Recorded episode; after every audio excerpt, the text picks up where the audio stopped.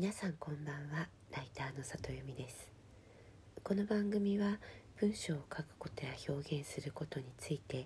毎晩23時にお届けしている深夜のラブレターです。今日はね、ちょっとある言葉の語源について、調べていました。ライターをやってると類義語を調べるとか対義語を調べるとか、それの並びで語源を調べるということを結構日常的によくやります。で、これはね、この間またもや産業でうつなんですけども、産業でうつの近藤さんの本の中に起承転結の点の作り方に、すごくその題材を遡った昔の話をするっていうテクニックが書かれていたんですね。例えば江戸時代ではこういうことを言われていたとか、縄文時代ではこうだったとかで、そういう時って例えば文字の語源について調べておくと、そういう起承転結の点が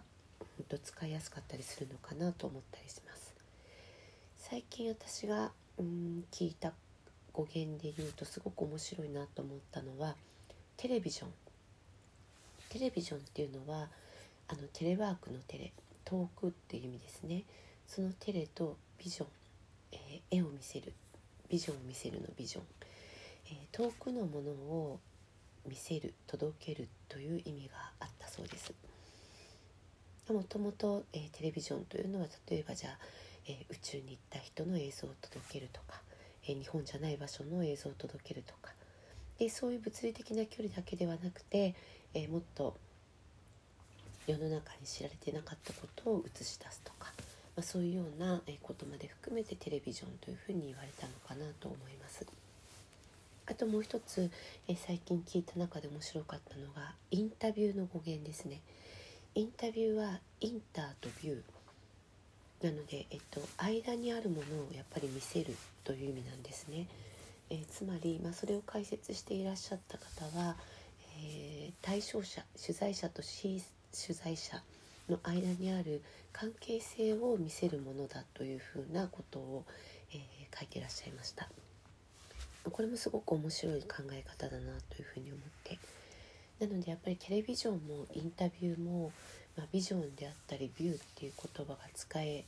れているように、要はこうそれまで見えなかったものを見せるという語源があるんだなっていうふうに思ったんですよね。だから新しい発見がなくてはいけないって思うのは、やっぱりその語源から考えても正しくて、新しい景色が見えるとか新しい関係性が見えるっていうことが、テレビジョンであったりインタビューであったりの、役割なのかななんてことも今日考えていました。今日はそんな小話一つです。